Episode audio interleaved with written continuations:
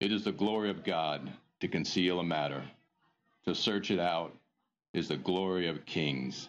This is the Message to Kings podcast.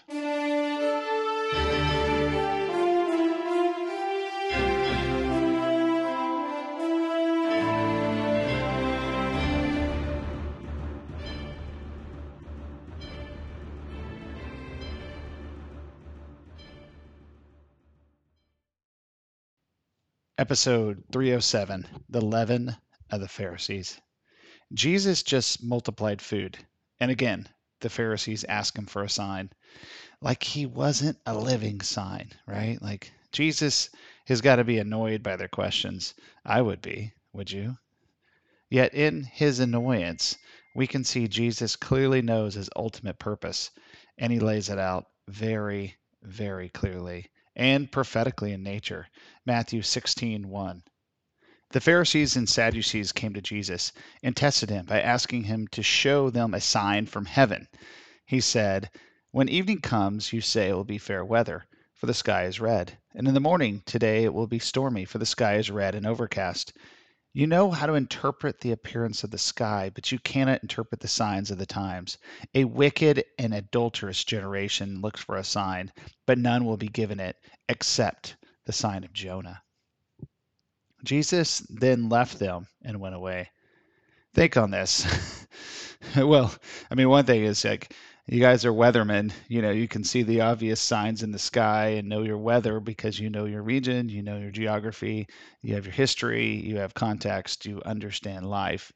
But you're missing the most obvious thing in the world. And it's that the Son of God and the God that you supposedly worship is standing before you.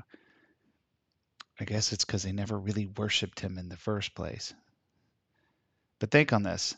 If you haven't heard this before, how is Jesus like Jonah? How will Jesus be like Jonah? This is the Jewish culture. This is the amazing part of knowing your history and understanding, right? They know their history and they know their understanding, the mindset of prophetic thinking, comparing the things of history and the world and scripture. What is significant about Jonah?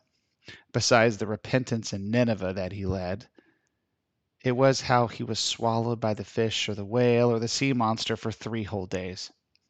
Some interpretations actually suggest that Jonah died and was actually raised after three days. If you want to know a whole lot more about this, kind of scroll back to the episodes of Jonah. We cover this a lot more. Um, to the people of this time, or the Pharisees, they probably just scratched their heads and said, Yes, he's rebellious like Jonah, and he runs from God, missing what it could actually mean regarding repentance and resurrection life they don't they don't get it. In fact, they'll make him Jonah when they kill him because Jesus will come back in 3 days. In summary, Jesus will die on the cross and be below the earth figuratively and spiritually for 3 days and after 3 days, just like Jonah, he will rise from death to life and resurrected, preaching a new kingdom and it will lead to great repentance. All right. For whatever reason, when the disciples tend to get in the boat with Jesus, they seem to lose their minds. It's like the the debrief of a mission trip or the de- debrief of debrief of like a youth camp day or something where everything goes well all day long, but no one knows how to process it. That's what that it's like the Jesus like you go to this amazing movie, but no one can actually figure out what it meant afterward. you know, they're like, uh, they forgetting that they should be praising God for everything and learning about faith through the process. They're trying to figure it out with their rational minds, and they're and they're not growing in their faith. Instead of they're questioning things. It's these odd moments after these uh, these crazy revival type days when they get in the boat.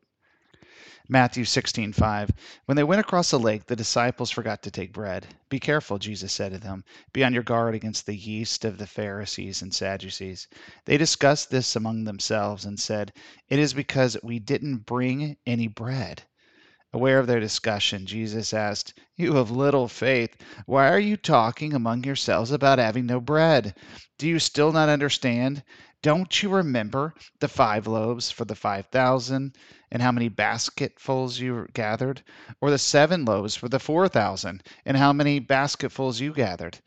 How is it you don't understand that I was not talking to you about bread, but be on your guard against the yeast of the Pharisees and Sadducees? Then they understood that he was not telling them to guard against the yeast used in bread, but against the teaching of the Pharisees and Sadducees. I think Jesus is just upset that everyone thinks um, these Pharisees and Sadducees are so holy, missing the fact that they were a den of vipers and snakes and thieves. They aren't holy, they're evil. It's these guys that will kill Jesus one day. The same guys who distort the scriptures and rule over people via power and manipulation. So the other account of the same story tells us even more. Check this out. It's more more like a dialogue. It's a almost a comparative analysis is so profound. Mark 8:14. The disciples had forgotten to bring bread except for one loaf they had with them in the boat. Be careful, Jesus warned them. Watch out for the yeast of the Pharisees and that of Herod. They discussed this with one another and said, Is it because we have no bread? Aware of their discussion, Jesus asked them, why are you talking about having no bread? Do you still not see or understand? Are your hearts hardened? Do you have eyes but fail to see, ears but fail to hear? And don't you remember? And when I broke the five loaves for the five thousand, how many basketfuls of pieces did you pick up? Twelve, they replied. And when I broke the seven loaves for the four thousand, how many basketfuls of pieces did you pick up? They answered, Seven. He said to them, Don't you still not understand? Jesus basically says, my interpretation, I call that message to kings interpretation. The yeast of the Pharisees is death, but the bread and life of heaven is life and peace. And the multiplication of life, where thousands can be fed and can be prospered, is Jesus. In the words of Jesus, do you still not understand life and peace are in the hands of Jesus, and the hands of God.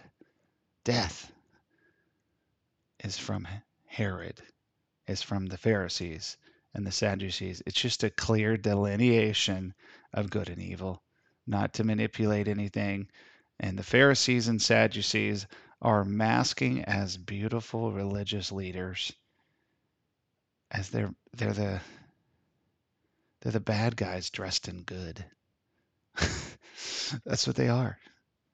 And Jesus is um, I can't say God is disturbed, but he's he's probably more bothered by his disciples and his people that they they are so blinded by um, good, sorry, bad posing as good. Now Jesus heads to Bethsaida, um, where where his final destination of this trip that he's headed to um, is actually in the next episode the gates of hell or Caesarea Philippi. But on the way, he runs into a blind man, and his healing tells us so much about this city. Mark 8:22. They came to Bethsaida, and some people brought a blind man and begged Jesus to touch him he took the blind man by the hand and led him out of the village, where he had spit on the man's eyes and put his hands on him. Jesus asked, Do you see anything? He looked up and said, I see people. They look like trees walking around. Once more, Jesus put his hands on the man's eyes. Then his eyes were opened. His sight was restored, and he saw everything clearly. Jesus sent him home, saying, Don't even go into the village. All right. this is the only city where Jesus takes someone out of it to heal him. This is the only place where Jesus actually prays twice for someone in their healing. Something's up with Bethsaida. Jesus doesn't like this unrepentant city. He has an issue with Chorazin, Bethsaida, and even Capernaum. Matthew 11:20. When Jesus began then Jesus began to criticize openly the cities in which he had done many of his miracles because they did not repent. Woe to you, Chorazin! Woe to you, Bethsaida! If the miracles had been done in you had been done in Tyre and Sidon, they would have repented long ago in sackcloth and ashes. But I tell you, it would be more bearable for Tyre and Sidon on the day of judgment than for you. And you, Capernaum, will you be exalted to heaven? No, you will be thrown down into Hades. For if the miracles done among you had been done in Sodom, it would have continued to this day. But I tell you, it will be more bearable for the region of Sodom on the day of judgment than for you. The people, despite the signs and wonders, don't believe. And I'm sure there's plenty of believers, obviously. He's healing tons of people. Uh, but there's still a tipping point, let's say, um, that are that are not repentant. And I don't know how it works, but let's just say the cities as a whole still didn't believe. Many, many believe, but something about these cities as a whole was still hardened. Their hearts were hardened. The cities were hardened. They still worship their idols. So check out a few things. When Jesus prayed for him the first time, I heard someone suggest once that he healed his spiritual eyes first and he saw strange spiritual beings, men like trees walking around. Perhaps he saw angels or demons. Um, if this is the case, I see Jesus shaking his head saying, That worked too well. and then he prayed for only his physical sight to be returned. You know, it, it, perhaps he wasn't supposed to have a seer anointing of sorts so so immediately. Or perhaps when it says um, at the end of it, it actually says, uh, Jesus sent him home, but it says his sight was restored and he saw everything clearly. Perhaps he he was given a even a greater gift for being suffering through blindness that he got physical restoration and spiritual restoration to his eyes. But perhaps more importantly, this tells us something about Bethsaida. It's down the hill along the waterways from the gates of hell, Caesarea Philippi.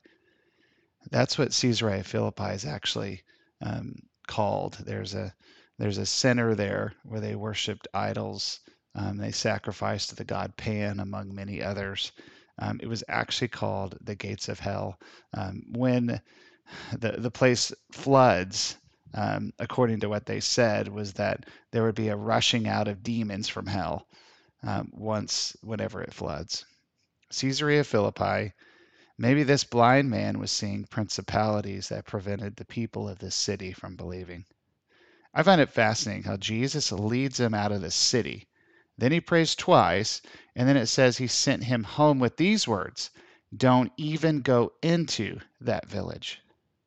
That village uh, clearly is Bethsaida, for it had a wicked spirit to it, one that I believe Jesus is going to take care of um, in the next episode as he goes upstream uh, from Bethsaida. In the next episode, Jesus will march with his heavenly troops and disciples 30 miles north to the headwaters of the Sea of Galilee and Jordan River to tear down some strongholds. And perhaps Jesus will be taking care of some of those men that look like trees. So while Jesus is speaking to his disciples about the cross and asking Peter about his true identity, I believe spiritual warfare is occurring all the way to the gates of hell at levels the Bible only suggests by the location of Jesus in the next episode. So, next week, stay tuned. We march to the gates of hell.